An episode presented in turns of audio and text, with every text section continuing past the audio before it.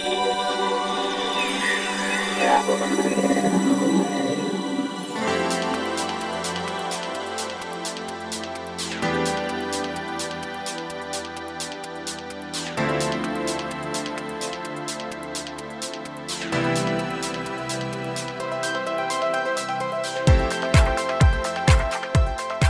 んにちはゆきです。菊間が第376回の時間がやってまいりました。早川さん今月もよろしくお願いしますよろしくお願いします。さあ9月ということでちょっとした秋の到来？そうですね。なんてところで、早川さんはいまたまたはい新企画そうですね。の発表が今日はあると伺ってるんですけれども、はい。もう実はこれも2年くらい前から温めてるもんばっかですけど、秀吉並みに増量温めてるんですけど、まはい。あいろんな方からもちょっとリクエストがあって、えっ、とついに公開することにしました。ゆきちゃんこれを言ってもらえますか？はい「ビヨンドナウ by コスモポリタン」人と出会う人と話す自分を見つける。早川洋平と進む旅旅ですってよ早川さん。そうなんですよ、まあ、こう以前ね、キクタストラベルの話じゃないですけど、そこから着想したわけじゃないんですけど、はい。まあ、この「ビヨンドナウってネイティブの人とかにも話を聞いたんですけど、まあ、自分を超えろとか、うん。そういう意味みたいなんですけど、はい。まあ一言で言うとですね、えー今旅っていう言葉もあったんですけども、えー僕と一緒に、まあ、世界中のいろんなところを回ってでこれコスモポリタンからまあ派生した企画でもあるので、えー実際に僕が出会うコスモポリタンに一緒に皆さんインタビューしに行って、はい。まあ、あとはいろんな僕がインタビューセッションみたいな時間を設けて、まあ、皆さんのこう人生に何か気づきのあるようなことを時間を設けたりとかを世界を歩きながら、えー一緒にやる。でいわゆるツアーではないので、はい。なんて言うんでしょう自分の中にあるそういう答えを見つけてもらうための、まあ、それぞれのテーマを持った旅。で、まあ、結果的にはこうなんでしょう来る前と来た後で皆さん変わるような、まあ、その答えはもちろん自皆さんが持ってると思うんですけど、まあ、そのお手伝いをしつつだから主人公は僕というよりもこの参加する皆さん。面白そう。なんですけど、まあ、いずれにしても僕がコスモポリタンしてる旅に一緒についてくるっていうことでもえあります、ーでもこれ実は日程も決まってるんですね。そうですね。日程が10月26日はい。から29日の3泊4日ということで、これちなみにどちらに行かれるんですか、はい、一発目は、えっと、ベトナムへ行ってきます。ホーチミン。ホーチミン。行ったことある？ないんですよ。トランジットしただけ。あそうなんだ、うん。まあ、女性は結構ベトナム好きだと思うんですけど。てみたい。そうなんです。で今回ねあんまり中身言っちゃうと面白くないんですけどね。もちろんベトナムにいるコスモポリタンにも合うんですけども、逆パターンでベトナム人の人ともですねちょっといろいろ絡むような企画だったり、あと普通のツアーでは行かないようなところだったり、まあベトナムならではのものだったり、まあ、そんなものを、えーいろいろ考えています。これはもうキクタスプロデュースですねじゃあ。楽しみ。うん。私も行っていいんですかねこれ。あぜひ、まあ、ゆきちゃんが来るとなると多分来る人もたくさん増えると思う。まあちょっと企画がずれるかもしれまいせん。や夏休みもちょっと取れなさそうなので夏に、ね。この頃と思ってたんですよ。去年の結局取れてないの。そのままほらなんか普通の大企業だったらそのまま繰り越すみたいな。もう勝手にね繰り越してしまいたいので。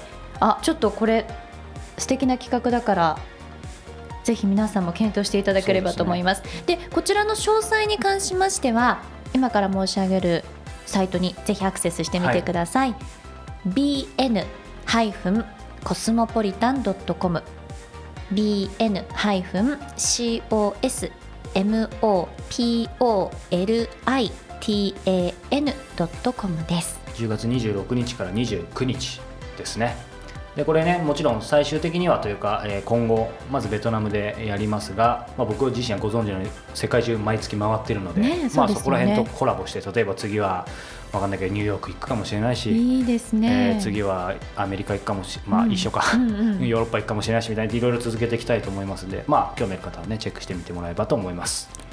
さあそんな「ビヨンドナウバイコスモポリタン」のお知らせでした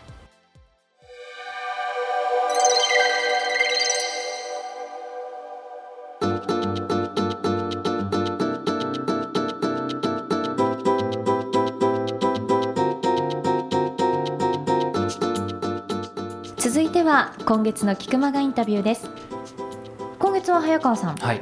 一体どなたをインタビューされたんでしょうか？はい。えー、5年ぶり2回目の登場。はい。5年か分かんないですが えー松田美弘さんはい。に登場いただきました、はい。えー、美弘さんはですねこれご存知の方も結構いらっしゃるかもしれませんけども以前5年ぐらい前にはですね、えー質問力の、えー本を出されてその時に、まあ、インタビューさせてもらいました「人生を変える一冊の時代」ですけども。で、まあ、質問家っていう以前、えーそういうふうに彼は言われてたこともあるんですけどまあ、なんて言うんだろうな、まあ、僕のインタビューはこう相手に聞き出す質問ですけど、うん。彼の場合どちらかというと自分への質問。例えばなんだろうな。もう僕もよくよくやってますけどうーんそんな、まあ、高尚なものから普通なものまでってなんだろうな。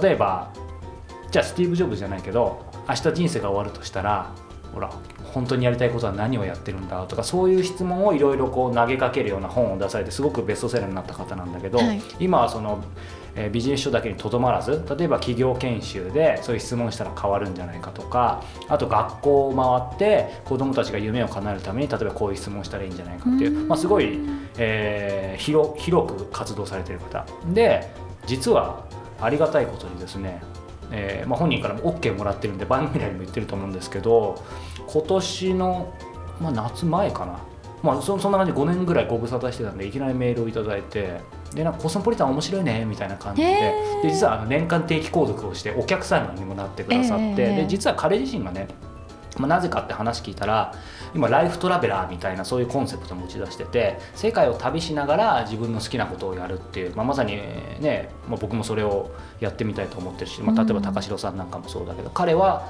えー、とそれをやって世界中奥様と旅をしながらこう、まあ、人生を楽しんでるみたいな、まあ、そんな素敵な方なんで。ええまあ、今回はですね、まあ、彼のそのなぜ、えーまあ、世界を今旅しているのかだったり、まあ、その質問家っていう部分から今ライフトラベラーにこうシフトチェンジしている部分とか、うんまあ、その辺も含めて、えー話を聞いてますので、えー楽しんでもらえればなと思います。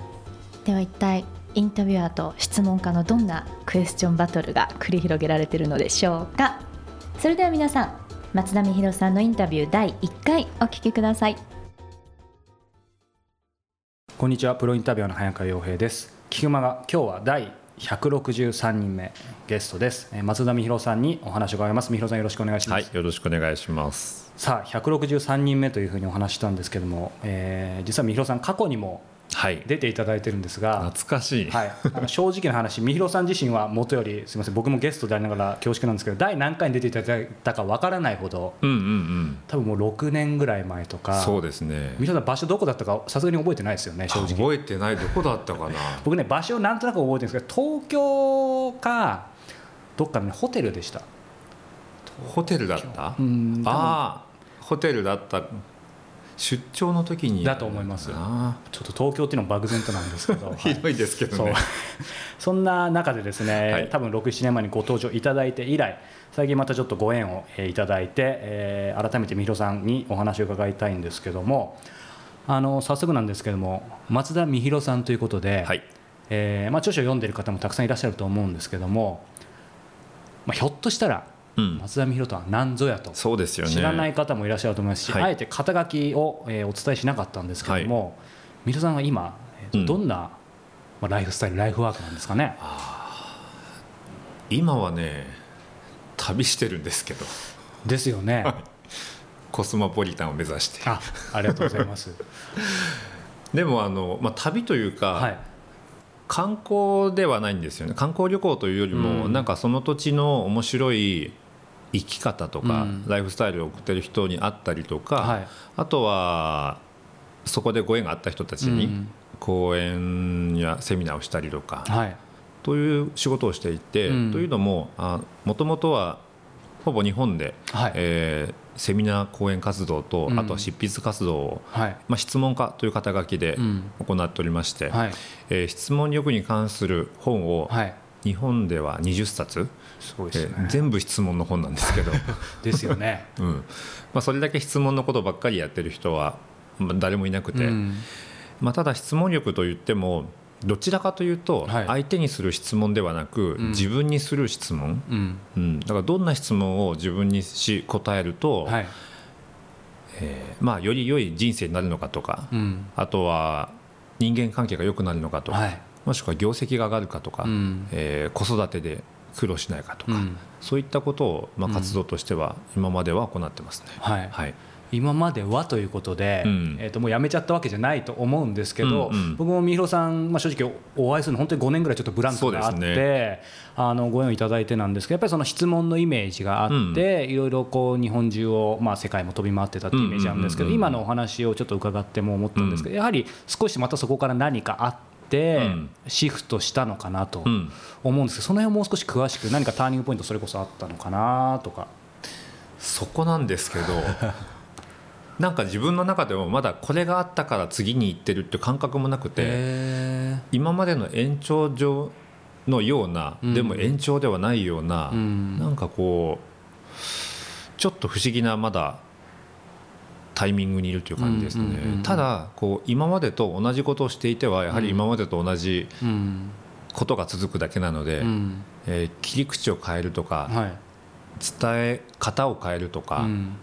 ということを意識しているのかなという気がしますけれどもね。うん。実際それは旅をする中でも増田美弘自身もどんどん変わっていってるんですかうんね、うんうん、そうですね。例えばどんなところだと思います？うーん。あ、分かった分かった。えっ、とね、前。はい、講演やセミナーをやってたうん。という話をしてましたが、えー月に25回ぐらいやってたんですよ。ほぼ毎日じゃないですか。はい。すごい。で、えっ、と。どこでやってるかというと、まあ、当たり前ですけれども講演会場セミナー会場うん。でやるわけですね、そこの限界を感じたというのはありますね、限界、うん、机の上で勉強しててもうん、あまり入ってこないじゃないかなと思って。それは受け手が。受け手が。そうそうそうそうそう。だからもうちょっと日々の日常とかうん。体験に落とし込めるうん。場でもかもしくはそういうシーンを作っていきたいなと思っていて、うん。だから教室で前に立って話してみんなは座っていて、うん。っていうようなところがちょっとどうかなっていうのはありますね。そのそうは言っても三弘さんのその、まあ、セミナーを、うん。いわゆるお教室でやってる時でもきっと満足度って高かったと思うんですね。あで、はい。そういう中で例えば何かクレームが来たとかそういうことじゃなくて三弘さんご自身が何かそういう、今おっしゃった言葉で言うと限界っていうのを感じたんですか、それか何かそれこそリスン、うんごめんなさい、うん。えっと参加者の方から何かきっかけがあったのか。参加者の方からあったっていうのはないですね。あやっぱりそうですよね。だから僕がもっとうん。その人は変化するであろう、うん成長するであろうという姿がイメージできるんだけど、うんその要は座ってノートを片手にやっているよりも、うんそこでの学びというよりも日々の一瞬の一瞬の中で腑に落ちる瞬間が多ければ多いほどやっぱり成長があるんじゃないかなというイメージがあって、うんそういう意味でこういかにも勉強しましょうっていうのじゃない手法というか、うんアプローチがいいんじゃないかなっていう気がするんですよね。まうん。あ、なので数年前に比べると今増えたのは、えーいやそういう教室以外で学ぶ、はい。うん。あのーそれは海外のツアーだったりだとか、えー何かしらの体験の中でうん。自分が必要としているものを学ぶとか、うん。まあ、簡単に言うと同じことをやっていてもいいんですけど、はい。じゃあ今自分にとって手放した方がいいものって何だろうね？っうんて質問に答えるときに、はい。机の上で答えるのと 海を見ながらぼーっと、ね、夕日を見ながら答えるのでは多分出てくる答えがね違うんですよね、ん。うん。それはなぜかというと、はい。多分机の上だと頭を使うんですよ、うんうんうん。でも自然の中にいると、はい。まあ、頭というよりも右脳というか、うん。心から感じるところを使うのでそちらの方がより本質的な答えなんじゃないかなと思いますね。ああなるほどで今お話伺ってて僕もちょっとそれに関して思ったんですけど、まあ、僕も数年前から海外に三広さんほどじゃないけど行くようになって、うん。でやっぱりアメリカって、うん。例えばですけどこうなんかアイデアがでかいじゃないですか何でも。なんでこんな発想できるのかなと思ったんですけど、ねうん。実際アメリカでドライブしてたり、うんうん。あの地平線とか見てると、うん。まあ、ある意味単純ですけど、うん。あこれはでかいわと。そうだね、もう360度みたいな。うんうん。でもなんかそれって一見ふざけて言ってるようで結構それも一理あるかなと思って、うん。三浦さんその辺も実際いろいろ海外回られてなんか感じたことってあります、そうですねでも規模感例えばうん。スケールという意味では、はい。日本でなんかすごく狭いところにぎゅっと凝縮してるのよりは、えーそれこそ大きい自然のはい。僕はマウイとかが大好きなんですけど、えーそういう大きい自然の中に身を置いた方が、まあ、これは気分的に心も広くなったような、はい。はい。心が広いという考えるキャパシティが広くなるっていう意味でもあるんですけども、うん。そうするとより生まれてくるアイデアも変わったりとか、うん。あとはうーんあこういうことを僕伝えたいんだなと思う時に、うーんまあ、英語もあまりできないですけれども 英語圏に行って人とコミュニケーションして通じないっていう時に感じるうんことと、あとそして例えばフランスに行って、うん。まあ、さらに通じない時にはい。感じることと、うん。だからただ伝えるっていうことはただの言葉で、うん。言葉というよりもテキストで、はい。えー表現するだけではうん。ダメなんだなじゃあどういう伝え方がいいのかなとか、まあ、そういうところも感じたりはしますね。うんあのお話伺っててもともと三浦さんっていうとこう国内ドメスティックなだけっていうイメージは全くないんですが、うんうん。そうは言ってもじゃあ逆に世界中を飛び回るっていう、うん。イメージがごめんなさいなかったっていうわけじゃないんですけど僕の中ではまあそういう性格もいずれにしないのかなと思ったんですけど、うん僕がこう想像した以上に世界に本当に行かれてるなっていう感じをひ日々フェイスブックだったりブログ拝見して思うんですけど、うんその辺って自然体の中でもこうなんかやっぱりきっかけってあったんですか？それとも三浦さんの中であんまり変わつつまりプライベートでは今までもずっと同じぐらいのペースで行ってたのかとか。ああその日本でその月25回 あの公演をしてるということは遊べないんですよね。そうですね。そう。怒られるかもしれないですけど松田美弘はもうちょっとこう、まあ、遊んでるじゃないですけどね、うん。緩くやってるイメージあったんですけどそう働いてたんですよ。すごいですよね。そうそれであなので、うん働くとどうなるかというと、うん。クリエイティビティが失われるんですよね、うん。働くっていうのは、えー、とたただ単にワークするっていう意味です、うん、そそうすると僕は何か物事を作るのが大好きだったはずなのに、えーその自分の中の良さが発揮されてないなっていうことを年々感じて、うん。それで改めてちょっと働き方もうん。変えたいなっていうふうに思いましたね。うんそうか、まあ、そしてこうね今結構奥様といろんなところ回られて、もう見るからに羨ましいんですが、はい。これどのくらいのペースでど何カ国ぐらい行ってるんですかね？ちょっとシンプルな質問ですけど、そうですね。2015年で言えば、まあ、最初の半年でうん。世界30箇所、まあ、30都市ぐらい、おえーまあ、国はもうちょっと少ないでしょうけどね、はい。で、えー、と感覚的には日本はうん。トランジット。ーうんうん、まあ なるほどね。なんですよ、確かにねこの間お会いした時もまた次の日ぐらいに行っちゃうみたいな、んんんはい、なので日数でいうと月のうちの3週間以上、うん。1か月に3週間以上はうん。どこかに旅してますね。うんうんうんうん。そうか、まあ、そんな三浦さんの中でまあこの数年海外にずっといろいろ行っていて、うんまあ、特にこのインスパイアされたなみたいな、うん。うんもの国体験ってどんなことがありますかね？もし挙げていただけるとしたら。何があるかな？まあ本当に行く先々ではい。いろんな体験はあるんですけど一つまあ面白いところで言えば、はい、無人島ですかね、無人島、はい、ミクロネシアなんですけど、はい、えー、とミクロネシアにジープ島っていうところがありましてああーはいの一周歩いて2分半ぐらいうん。のちっちゃい島で、うん。まあ、そこに何日間か滞在するんですけど、うん。そこは衝撃ですね。衝撃。何もない。今の時代なのにな 何もない。インターネットはつながる、繋がらないです、まあ、つながっちゃうとね。うん。まあ、でなんか電話もほとんど繋がらないので、持っているもののうん。価値。はいを改めて考えさせられた場所ですね、うん。まあ、何もなくても過ごせるわけなので、うん。そういう中で、まあ、改めて日本に帰ってきた時に、はい。周りに自分の身の回りにあるものは本当にいるのだろうかうん。っていうところを、まあなんとなく欲しいとかなんとなくあったらいいっていうのは、こうどんどんなくなっていく感覚はありましたね。うん。でも三浦さんもともとこう溜め込まないとかそのまさに捨てる力とか、うんうんうんうんうんやっぱりそこら辺のイメージがすごい強いんですけどそれでもこうそういう生活を続けていく中で、うん。あやっぱこう全然いらなかったなとか結構また減ったとかあります、うん。あありますあります。どんどん減ってきますよ。具体的に例えばこんなものもう捨てちゃったよとかあげちゃったよとかあります？はあなんでしょうね、まあ、ここ最近じゃなくてだいぶ前ですけどもだいぶ前にもテレビもない捨てましたしあファックスもありませんし。何があるかふ普通の人のうちに何があるのか分かんないな、まあ、確かに。今何をもってして普通かというところもありますからね。でもスーツケースうん。2個ぐらいが多分ほとんどのほとんどの持ち物という大げさですね、はい。あの普段持ち歩いてるうん。ようなものなんですけど、うん。まあ、それがあれば大抵快適に、そうか。うん。収まると。はい。まあ、仕事もね本当に、は I- ほとんど iPhone でできるので、そうですようね。ん。あとはパソコンがちょっとあれば大丈夫、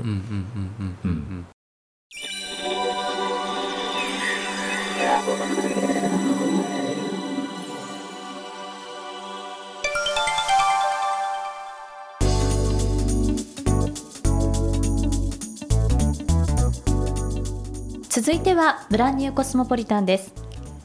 大好きなことをしながら世界を生きている方と早川洋平との対談音声を毎月現地から直接お届けするコスモポリタン。2015年8月末号の舞台は台湾9分。そして民宿9分小町のオーナーの高野誠さんです。ということではい。台湾にまた戻ってきたって感じですね。そうですね。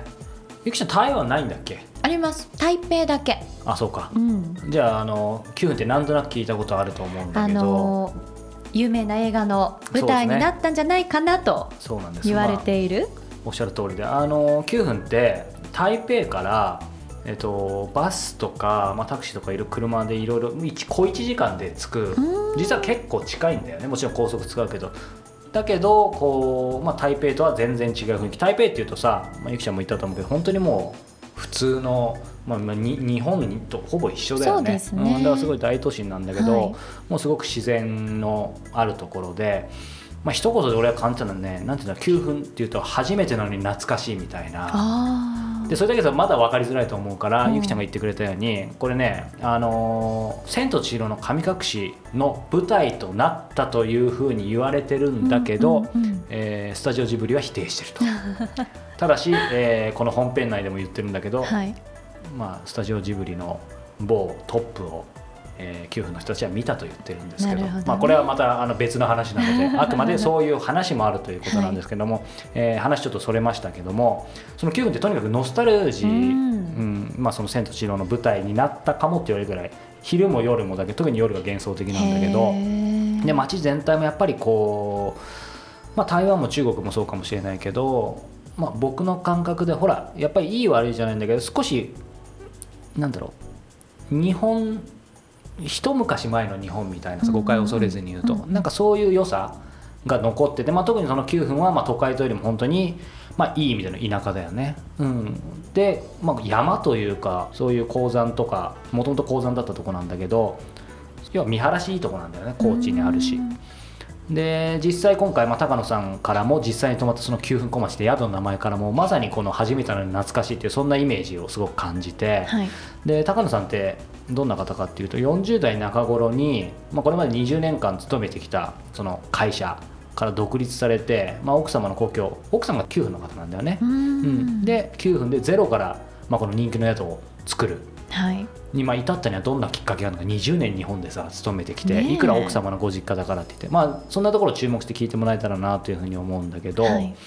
まあ、あとは今の話に戻るけど9分っていうと「千と千尋」で有名なんだけど実はまあそれだけじゃなくてうん、まあ、高野さんがからはその日本人観光客って9分来たらその「千と千尋」の舞台見るだけで帰っちゃうんだって。うん。だけどもう一つの魅力的な部分が実はあって日本とすごく歴史的に深いつながりを持っているところでもあるので、まあ、その辺の話もこう実際のコスモポリタンの、えー完全版ではしてるので、はい。まあ、今日そのねまた一部を少し聞いてもらって実際、えーまあ、9分訪れてもいいし、まあ、インタビューも実際聞いてもらえると嬉しいなと思います、まあ、ちなみに人とようさんええは、えーご両親が9分の。あそうなんおですか？父さんかな？がその鉱山で一財を成したほど有名な方だったらしい、まあ、そんな豆知識もあります、まあ、つまり9分っていろんなつながりが結構日本にあって、えここのお宿ってうん。どういう方が泊まるの？台湾の方？やっぱり、ね、台湾と中国の人が多いって。だけど俺当然泊まってるし、うんうん。あの日本風の作りなので、まあ、すごく定食なんかも出たりとか、まあ、とにかく奥様も日本人以上に日本人だしすごく素敵なあのご夫婦でまた必ず行きたいなと思ってます。沖縄からも近いしね。あそうだね。さあそれではこんなところで高野誠さんのインタビューを一部お聞きください。こんにちは。プロインタビュアーの早川洋平ですコスモポリタン。今日は台湾9分の高野誠さんにお話を伺います。高野さんよろしくお願いします、はい、こちらこそよろしくお願いします。今日はちょっと奥様にも同席いただいてよろしくお願いします。よろしくお願いいたします。台湾9分というふうに申し上げたんですけどもこの9分っていうのはどどういうところなんですか？台湾のですね、台北っていう都市がありますけれども、その東北側ですね、はい、一番東北の角、はい。東北角っていうところの山の上にうん。あるところですね。はい。はい。9分で名前が聞いたことある方いらっしゃるかもしれないんですけども特にその、まあ、地理的なことは今伺ったんですけど、特徴？はい。この9分ってどんどんなところなんですか？そうですね、日本が統治してた時代ですね、今からまあ80年から90年前、えーその頃から金鉱ですね、はい。金を掘っていた場所で、はい。金鉱で栄えた町です。はい。はい。ちょうどお客さん、まあ、さっきも実はね、ちょっとインタビュー前にも聞いたんですけども、この9分小町もまさに、えー、後で写真もこれサイトにアップするかもしれないですけど、もう本当に日本えーを再現したような日本のいいところをすごく感じるほっとした、えー、多分コンセプトなんだろうなと思うんですけど、まあ、改めてど、どんなコンセプトで作ってるんですか？えーっとですね、まあ、一番最初台湾に私が来た時には、あの、和食のお店をやってたんですね。あ、そうなんですか。はい。で、その時にですね、まあ、その、来てくださるお客さんがもうほとんどがもう台湾のお客さんなんですけども、すごく日本に興味を持ってくださって、日本が好きなんです。うん。とにかく台湾の人っていうのはね。それであの、和食も好きですし、そういう生活の環境なんかも、すあの、好いていただいて、うん。その中でやってるうちに、じゃあ、せっかくこれだけ日本に興味を持ってくださる方がいるんだったら、うん。あの民宿でもやろうかはい。という話になって、それで、まあ、その和食のお店をやりながはらい。民宿を作ったわけですね。えー。はい。そもそも、えまあ、日本料理、えーごめんなさい、料料理店っていうのもありましたけど、えっ、と、台湾に来る、やっぱりな、なんでここにいるのかというか、うん。その経緯、やはりそこのバックストーリーを聞きたいなと思うんですけうど、ん。まあ、そもそもはあのうちの家内がはい。9分で生まれまあして、奥様がね。はい。はい、それでもう25年から30年ぐらいもう日本で生活をしてたんですね。はいえーそれであの、まあ、日本で知り合ったんですけれども、はいまあ、私は普通のサラリーマンをやってまして、まあ、やってる間に飲食の方の仕事をしてたんですね、はいレストラン関係の。はい。それであのいろいろなお店を作ったり、はい。メニューを作ったりとそれは、い。わゆる料理人ではない違いますはいもうちょっと具体的に言うと。もともと最初はあの、の1店舗の,、はい。あの店長とか、はい。そういう仕事をやってたんですけども、まあ、その後、まあ、だんだんと年を重ねるにあたって、はい。あのマネジメントの仕事をしたりあと本社勤務になって今度は新規の出店の店舗開発をやったりというそういう仕事をいろいろあの会社の方でやらせてくださったので、うん。まあ、そういうノウハウを、まあ、多少なりとも身についたのでね、はい。じゃあ今度は少し自分で商売でもやろうかというような気になってですね、どっかないかなということで最初考えてたんですけれども、はいまあ日本でやってもいいなっていう気もあったんですけれども、はいまあせっかく彼女が台湾でね、こういうあの台湾に場所があったので、はい。ちょっと台湾でも行ってみましょうかとうんいう話になって、うん。それでちょっと決断してですね、うん。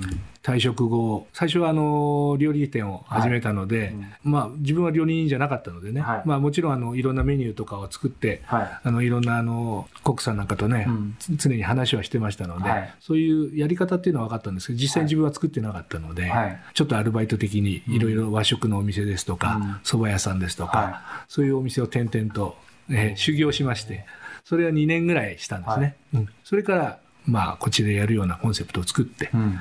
それで台湾に来た、はい。ざっと話していただいたんですけど、当然その中にいろんなドラマがあったと思うんですね。うんで、二つ僕がちょっと伺いたいのが、その、まあ、い飲食に関わるお仕事をされていて、当然そのサササラリーマンというか、やる道もあっただろうし、まあ、どちらかというとほとんどの人はそのままそういうサラリーマンの道を歩む。やっぱり起業する方ってね、い世の中8割じゃないと思うんですよ。はい。で、その自分で商売でもやってみるかっておっしゃったんですけど、やっぱりそれ何かターニングポイントがあったと思うんですけど、あのですね一つまあこれがもう本質じゃないんですけどもうちの弟がですね、はい。ちょうど私がそのサラリーマンをやっていた時代にちょっと脳脳梗塞ではい。亡くなったんですね、あ、そううん、そそれがもう今から10年ぐらい前なんですけども、ちょうどこっちに来る少し前ですよね、はい。非常に彼はまあ日本の企業で